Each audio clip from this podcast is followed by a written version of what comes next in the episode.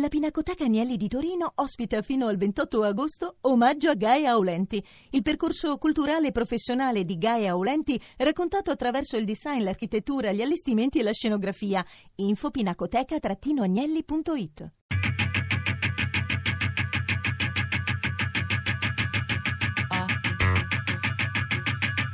Tre soldi. Jekaterinburg. Storia al confine tra Asia ed Europa di Marina Lalovic.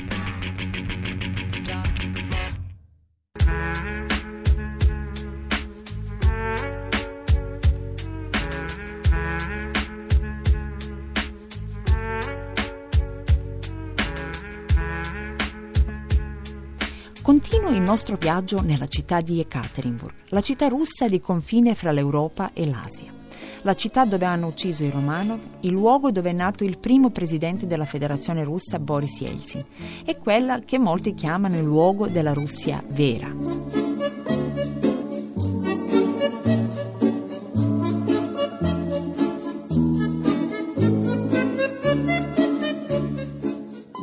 Valery Mikhailenko, il docente delle relazioni internazionali dell'Università degli Urali, racconta perché la Russia di oggi è un paese senza speranza.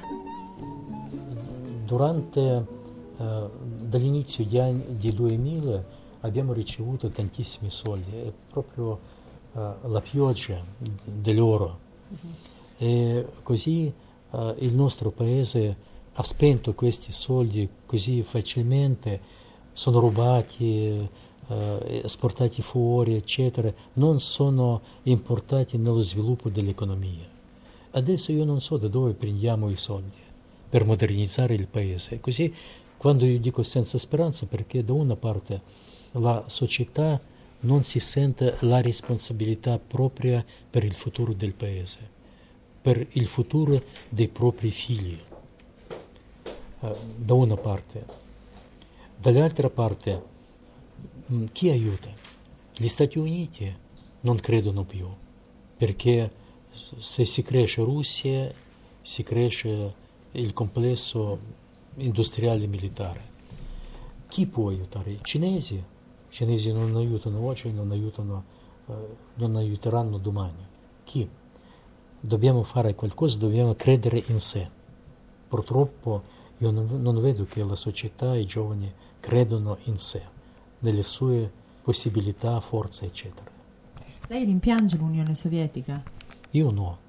No, uh, uh, dopo 91 io pensavo che noi costruiamo il nuovo paese, il paese normale, il paese il quale può vivere come Francia o migliore, perché noi abbiamo le risorse tantissime. Mm-hmm eh, proprio inizio degli anni 2000 ha mostrato bene che con la vendita di petrolio e gas abbiamo preso tantissimi soldi, proprio montagne dell'oro.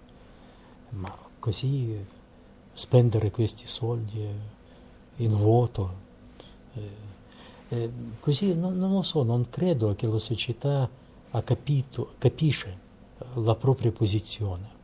Eh, quando dicono Crimea, ah, va bene, Crimea, abbiamo vinto Crimea, ma il quale prezzo? Chi pensa?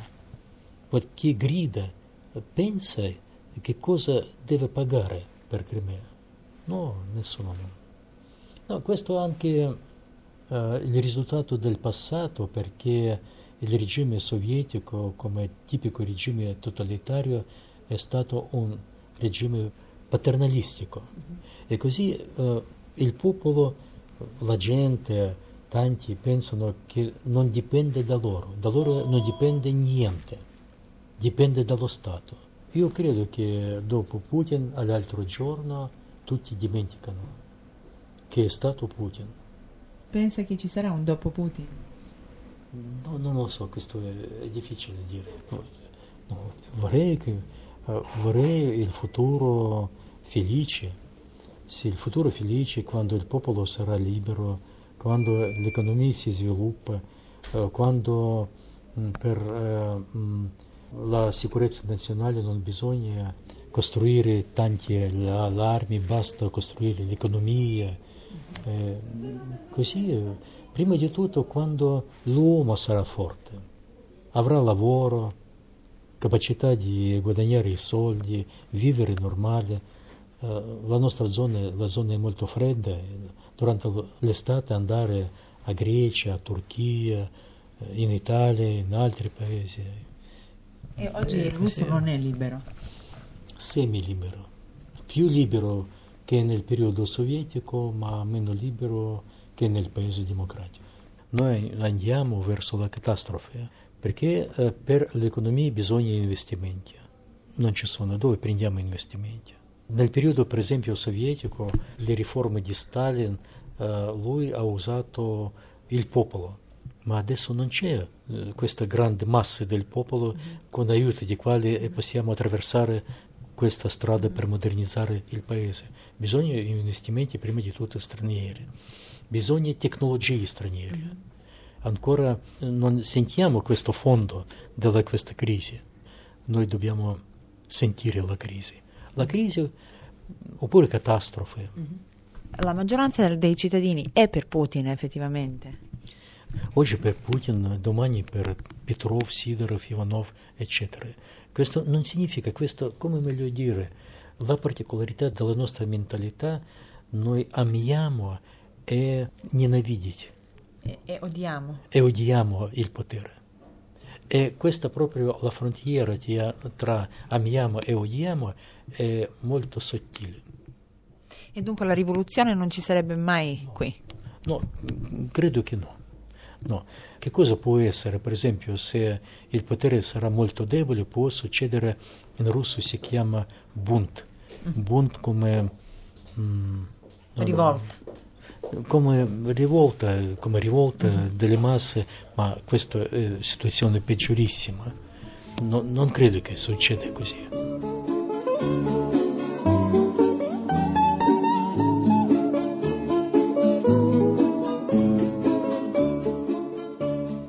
All'Università degli Urali incontro Masha che insegna l'italiano agli studenti russi. Per Masha in Russia non manca sostanzialmente nulla e si può vivere bene. Malgrado tutto, malgrado il freddo, malgrado tutte le scomodità, malgrado eh, ci sono tante tante possibilità, tante alternative, uh, si può fare la carriera, si, si, cioè, ci sono... Io non andrei mai via da, dalla Russia senza un bel motivo non, non, è che sia patriota, uh, mm-hmm. però credo che si possa vivere bene anche qui. Però Sergei mi racconta che la politica di Putin di oggi ha cambiato la sua vita. La politica di Putin, uh, la sua politica è sbagliata. Io sen- l'ho sentito sulla mia pelle. Sì. Uh, perché io ho lavorato prima in un'azienda europea, c'erano tanti italiani, tanti stranieri che sono venuti qua che hanno fatto tanti investimenti negli impianti russi e io ho lavorato come traduttore. Adesso con tutta questa politica di allontanarsi dall'Europa, con la crisi economica diciamo, e politica, eh, le ditte italiane stanno pian piano chiudendo e per me io sono rimasto senza lavoro praticamente. Medicina, siamo in crisi con la medicina. All'ospedale è casino. Eh, io ho capito che i giornalisti non, non ci dicono la verità. La verità no, no, non la sappiamo. E quello che sta succedendo in realtà è molto difficile capire. Который раз лечу Москва-Одесса Опять не выпускают самолет. А вот прошла вся в синем стюардесса, как принцесса Надежная, как весь гражданский флот. Над Мурманском ни туч, ни облаков И хоть сейчас лети до Ашхабада Открытый Киев, Харьков, Кишинев. И Львов открыть, но мне туда не надо. Сказали мне, сегодня не надейся Не стоит уповать на небеса И вот опять дают задержку рейса на Одессу. Теперь обледенела полоса. Ci sono tanti studenti che studiano italiano rispetto alle altre lingue straniere?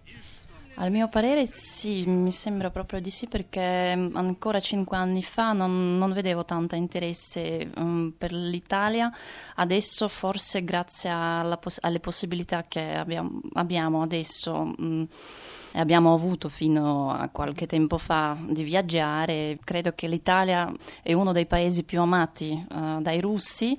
La gente viaggia, conosce la cultura, conosce gli atteggiamenti degli italiani, poi credo che le somiglianze dei, dei caratteri nazionali che ci uniscono è un interesse mh, mm, mutuo.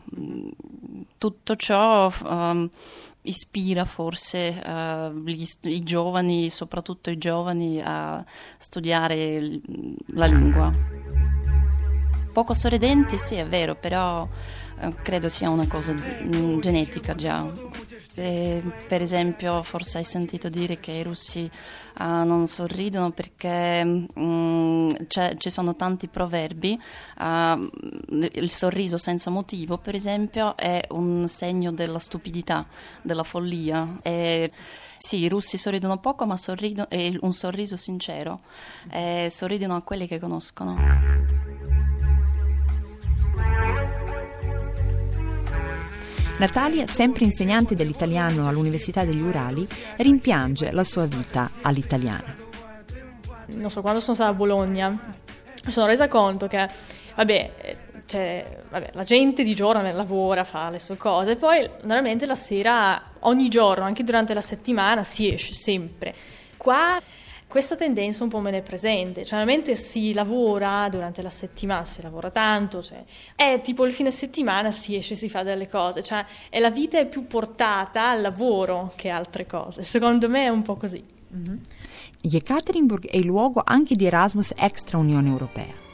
Al forse unico mercatino di Natale incontro Edoardo, studente di economia da qualche mese nella città. Tutto quello che si racconta sulla Russia e sui russi in realtà diciamo, è l'opposto perché ho trovato persone veramente molto ospitali, eh, molto cordiali, che sono sempre disposte a darti una mano e quindi l'idea del russo burbero, comunque della Russia chiusa, secondo me è più mediatica che altro. Ecco.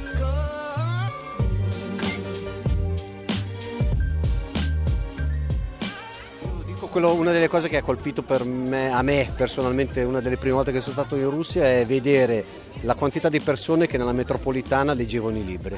Rispetto a noi che invece siamo tutti con, schermo, con la testa fissata sullo schermo dello smartphone, vedere così tante persone che leggono, che vanno a teatro anche durante la settimana in orari stranissimi per noi perché gli spettacoli teatrali in settimana alle 2 del pomeriggio in Italia non ci sono, qua ci sono. La Russia è il paese dove si leggono più libri, mi racconta Matteo, che a Yekaterinburg ha deciso di vivere. Però qual è l'opinione sulla libertà di espressione degli addetti ai lavori? Конечно же, сейчас есть э, ощущение того, что цензура все активнее и активнее становится.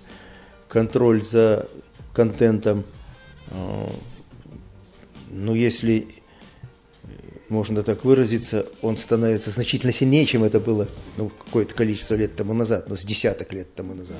La censura, secondo Boris Nikolaevich Lazovsky, esiste in Russia, ma è una questione che interessa soltanto il 2 o il 3% della popolazione. Ai russi è più importante sapere di avere una vita tranquilla, di poter dare un'educazione giusta ai figli, avere un salario decente. Жизненно важные проблемы выходят на первый план, а не свобода Там, в области средств массовой информации. La priorità è la vita di tutti i giorni e non la libertà di media, racconta Lazowski. Вы знаете, вот в 90-е годы была тотальная свобода э, средств массовой информации, можно было позволить себе все. Сейчас гаечки немножко закрутились. Nikolai Jablonski del quotidiano Commerçant è un giornalista giovane e mi racconta che negli anni 90 c'era una libertà totale, una specie di far west dei media. Oggi la situazione è ben diversa. Ora ci sono anche le leggi che limitano non di poco la libertà di espressione. Распространить какую-то информацию. Вы знаете, мы в принципе чувствуем себя достаточно независимо, потому что ну, мы пишем только про подаем информацию о новостях, о событиях, которые происходят в нашем регионе. Ci sentiamo abbastanza liberi qui a Commerzant, spiega Jablonski, perché siamo in una sede regionale. Non ci occupiamo direttamente delle questioni legate al governo, ma se scrivete qualcosa che è contro Putin potete facilmente essere emarginati. C'è anche la possibilità di perdere il lavoro, dipende dai media. Bisogna essere molto attenti da come ci si esprime, spiega Jablonski.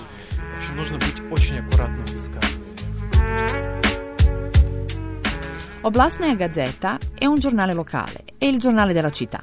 Lì incontro Dmitry Polanin che mi racconta che con le sanzioni in Russia ci si può vivere facilmente. Легко, Легко, нам даже это нравится. То есть нас, э, мы были, может быть, слишком э, добрыми, слишком э, ленивыми. Санкции нас подтолкнули к тому, чтобы надо быстро поднимать свое производство. In passato eravamo pigri, le sanzioni ci hanno spinto di lavorare ancora di più e di essere ancora di più produttivi. То есть это, это было не развитие капитализма, не развитие экономики, это был развал экономики. Uh-huh. А нам все рассказывали, что приватизация это хорошо, uh-huh. что э, надо все отдать в частные руки. La privatizzazione è quella che ci ha distrutto. Ma noi impariamo veloce dai nostri errori, мы spiega в другом мире и увидели потом мир капитализма, который, ну, к которому мы были не, не приспособлены. Но мы быстро учимся.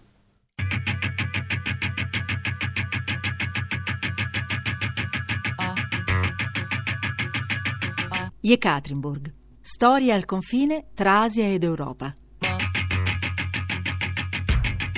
Di Marina Lalovic. Tre Soldi è un programma a cura di Fabiana Carobolante, Daria Corrias, Ornella Bellucci, Elisabetta Parisi e Lorenzo Pavolino. Podcast su tresoldi.rai.it.